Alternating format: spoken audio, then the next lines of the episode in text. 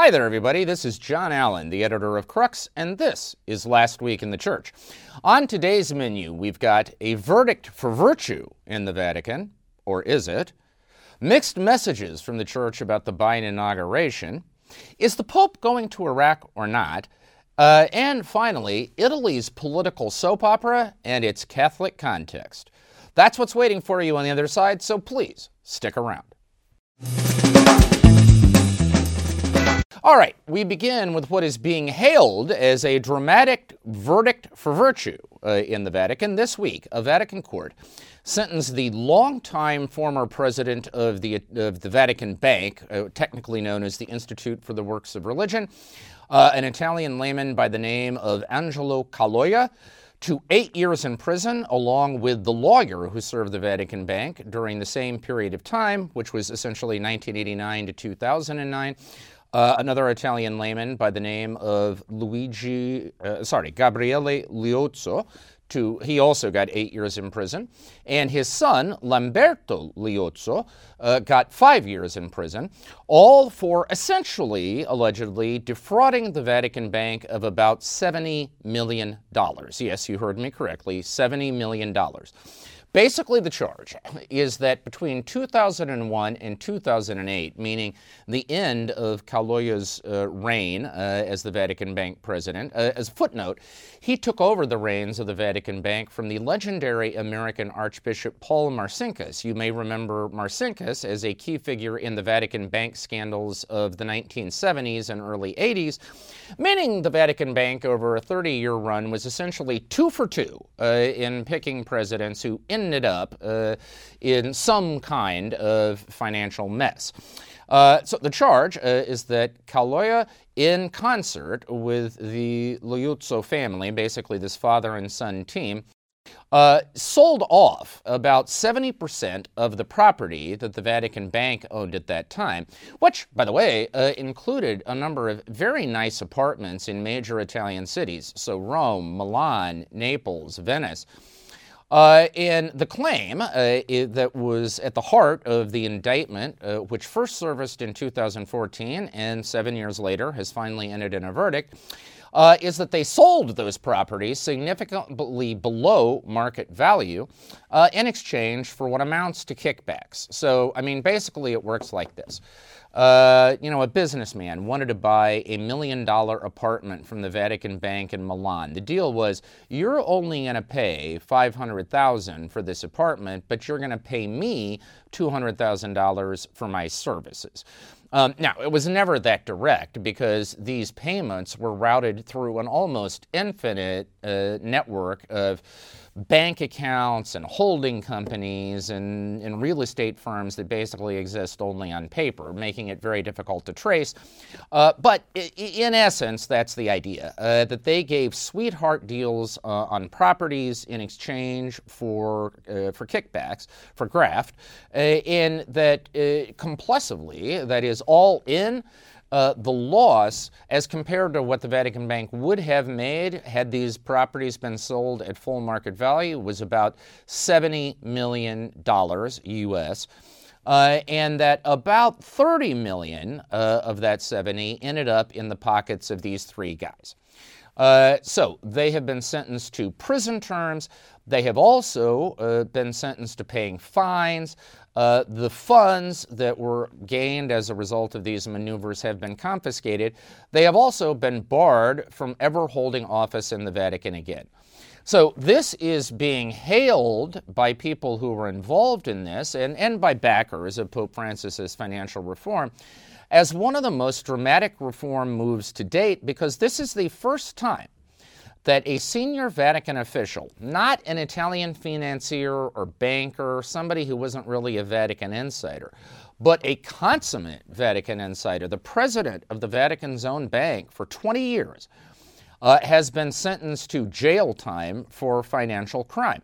It is also the first time that a trial like this was seen from start to finish uh, entirely on the Vatican's own initiative. Uh, it, this is not the first time somebody connected to the Vatican has ended up in the dock for financial crime. But typically, that's because there was an Italian civil investigation to which the Vatican was forced to react. But in this case, the initial reports, the investigation, the legal process, soup to nuts, all of it was on the Vatican's own initiative, on the Vatican's own dime. So the current lawyer for the, the Vatican Bank, who was asked on Italian television this week to explain the significance of this verdict, gave us a great soundbite. He said it means the party is over. Uh, that in the future we are committed to zero tolerance uh, and that we are committed to transparency and accountability. Now, if you want the class half empty reading of all this, however, let's note a couple of caveats. Uh, one, uh, Caloia, uh, the, the central figure in all of this, is 81 years old. Liuzzo, uh, the father, the former lawyer at the Vatican Bank, is 97.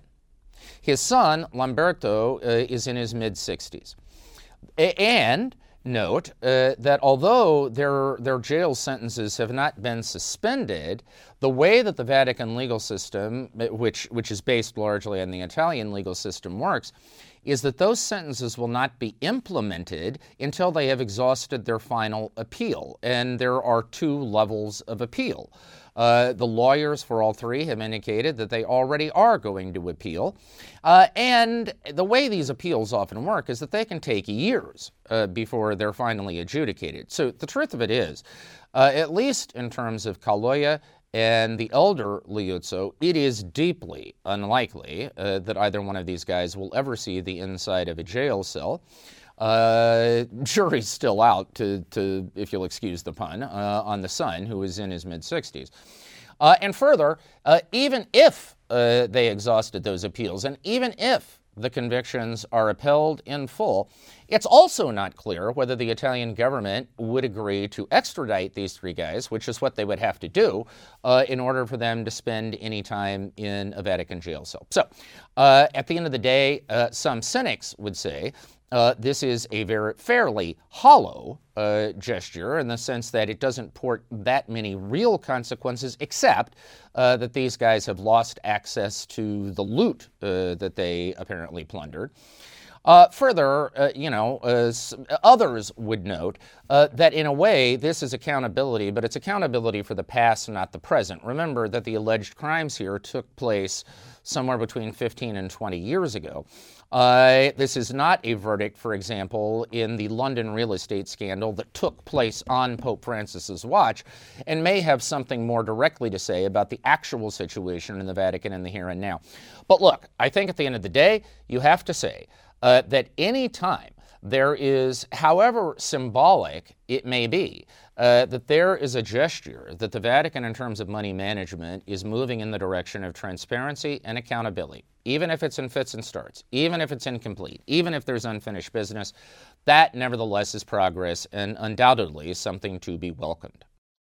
All right, next up the church's mixed messages on the inauguration of President Joe Biden on January 20th, which coincidentally was my 56th birthday. Uh, so what we got uh, was a immediately after Biden was sworn in. Once it hit noon in Washington and it became official that he was president, uh, we got a letter from Pope Francis, very brief and very friendly uh, basically saying uh, he wanted to wish Biden well. He's praying for the great American people, hoping the new administration will work towards greater peace, justice, tolerance, uh, and so on, um, with no mention of any potential conflicts or any potential question marks. Simultaneously, we got a much lengthier statement from the president of the United States Bishops' Conference, Archbishop Jose Gomez of Los Angeles also, wishing the new administration well and offering congratulations, but clearly and at some length, uh, going into concerns uh, that the USCCB has, suggesting that the new administration is likely to promote uh, moral evil, uh, particularly in areas such as abortion,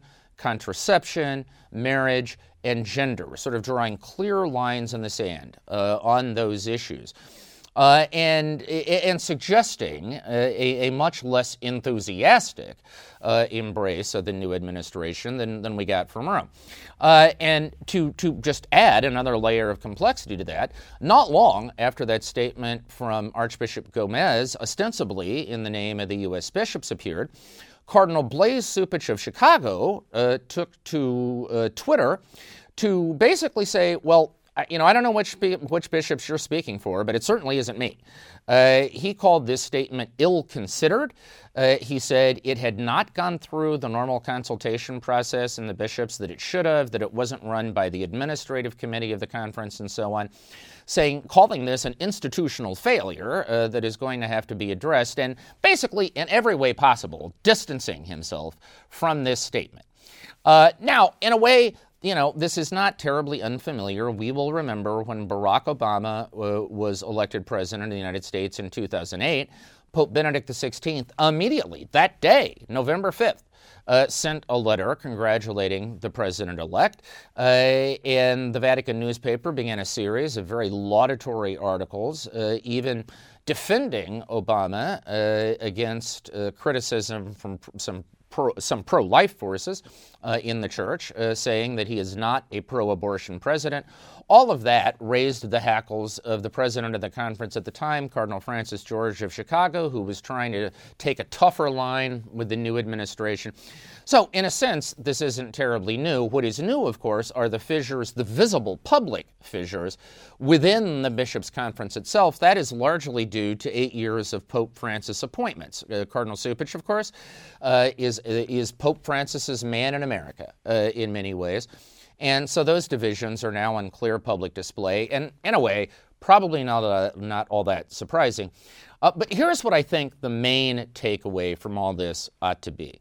These divisions we're seeing between Catholics who are almost desperate to embrace the turn of the page that the Biden administration represents, the, the new leash on life, the, this effort to restore decency and civility and rationality to public discourse, not to mention truth, uh, that, that division, so Catholics who feel that, and Catholics who feel a sincere, deep moral conviction to the defense of unborn life and who are concerned about what a Democratic administration and a situation in which Democrats control both houses of the legislature, what that might portend uh, in terms of uh, the expansion of abortion rights and further assaults on the unborn.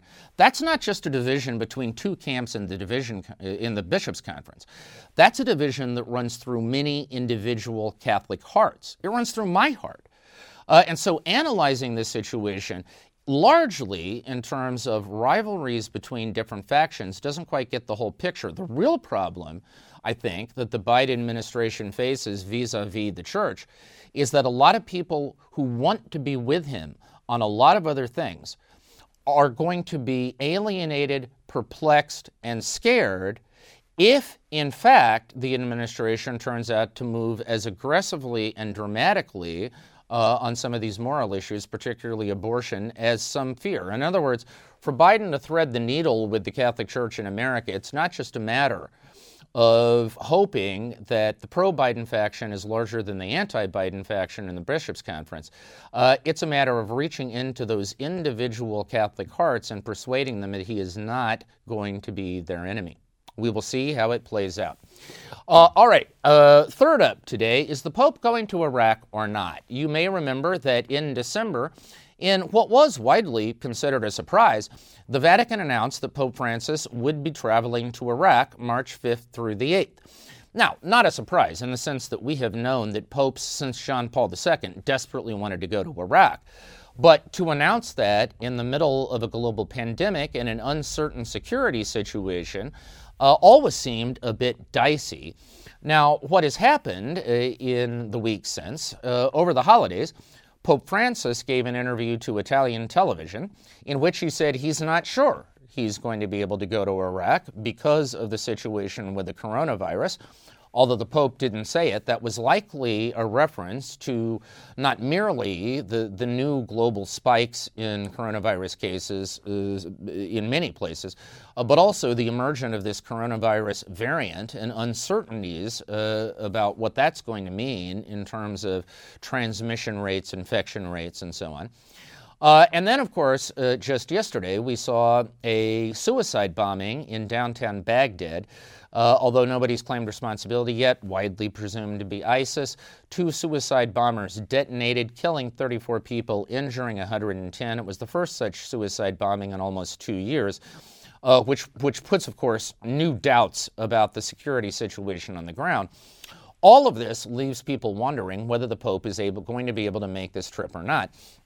Now, I should tell you that logistical preparation is nevertheless cranking ahead. This week, the Vatican Press Office asked journalists who want to travel on the papal plane to submit their applications. Uh, in Iraq, the local church uh, is continuing to, to make preparations for the trip. Uh, I think the, the, I will tell you this. I surveyed a few of my colleagues in the Vatican Press Corps this morning on this point. Uh, the betting here is that most of us seem to think it's about 50 50 whether this trip actually happens. And if it does get called off, uh, it's probably going to be fairly late in the game because I think the consensus is that both in Iraq and in the Vatican, they desperately want this trip to happen. But they are also realistic enough to know that in the end, it may not be possible. I promise you this if Francis is not able to go in March, two things will happen. One, he will find some other way, some visible public way, to make his concern for the church in Iraq known then. And two, he will move heaven and earth to get to Iraq at some point. Uh, because let's face it, uh, Iraq, in many ways, is one of the cradles of Christianity in, in the Middle East, the, the land of Christ's birth, the land where the church was born. Um, it has been perhaps the most beleaguered Christian community on the face of the planet for the last decade. I think any pope, uh, Francis included, would feel an enormous historic and pastoral responsibility to somehow be present to those folks. Somehow, I have confidence he will find a way. Finally, uh, although I know in the States probably nobody has been paying attention to this, but here in Italy we've been having our own form of political drama too.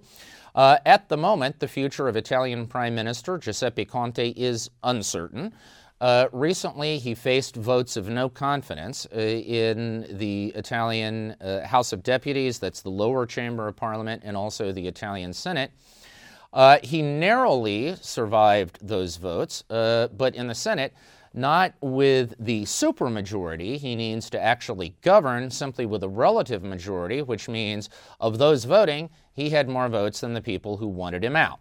Uh, now, uh, the clock is ticking for Conte to be able to, to, to, build on that majority to show that he has the capacity to, to actually get things done were he to remain in power. There's, most people believe it's about a two week window. If not, there may have to be new elections here in Italy. Now, if you know anything at all about Italy, you might say, so what? Uh, and really, you'd be right. Do you know that since the launch of the Italian Republic in 1946, 75 years ago, there have now been 67 different governments? That means Italians change government about every one year and eight months. It's the favorite indoor sport uh, in this country. Uh, and so, you know, at one level, you might say, well, this is just the same old, same old. That's true, uh, except that there is a bit of kind of Catholic context to this that makes it interesting because Conte, who, remember, came to power in 2018 as a compromise between two different parties whose coalition eventually fell apart, but Conte has stuck around. He has no political base of his own. He was never a member of a political party. Uh, he was simply somebody who people felt didn't have any baggage uh, and therefore was kind of unobjectionable at the time. Uh, he may be forced by dint of circumstance to, to try to put together his own political coalition. And he is apparently trying to premise that on two things centrism, that is, being neither hard right nor hard left, and two, Catholicism. Uh, that is, he'd like to appeal to the Catholics in all the main parties.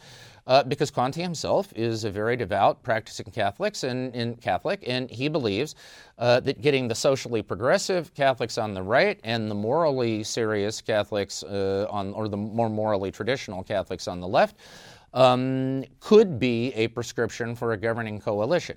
Uh, the Vatican has a kind of rooting interest uh, in all of this uh, because the alternative, really, if Conte's government is to fall, the most plausible alternative would be new elections at some point in the, in the near future.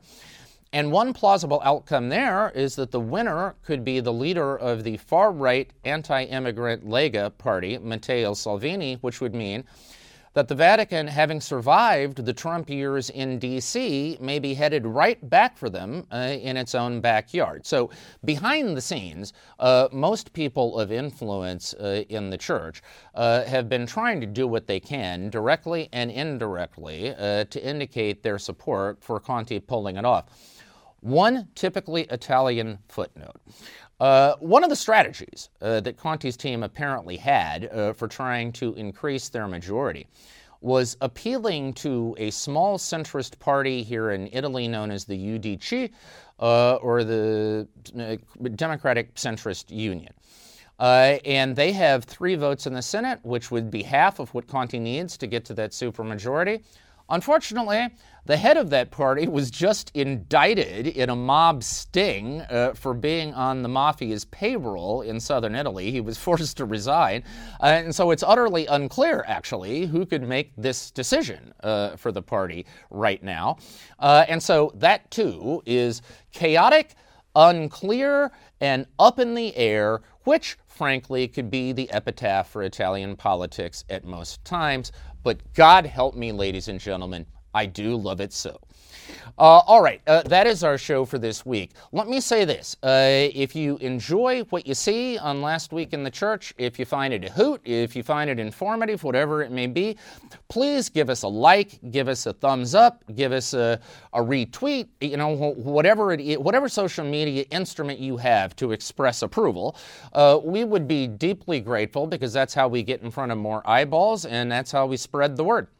All right, we will be back here next Friday. In the meantime, stay safe, stay healthy, have a fantastic and blessed week, and we will talk to you again soon.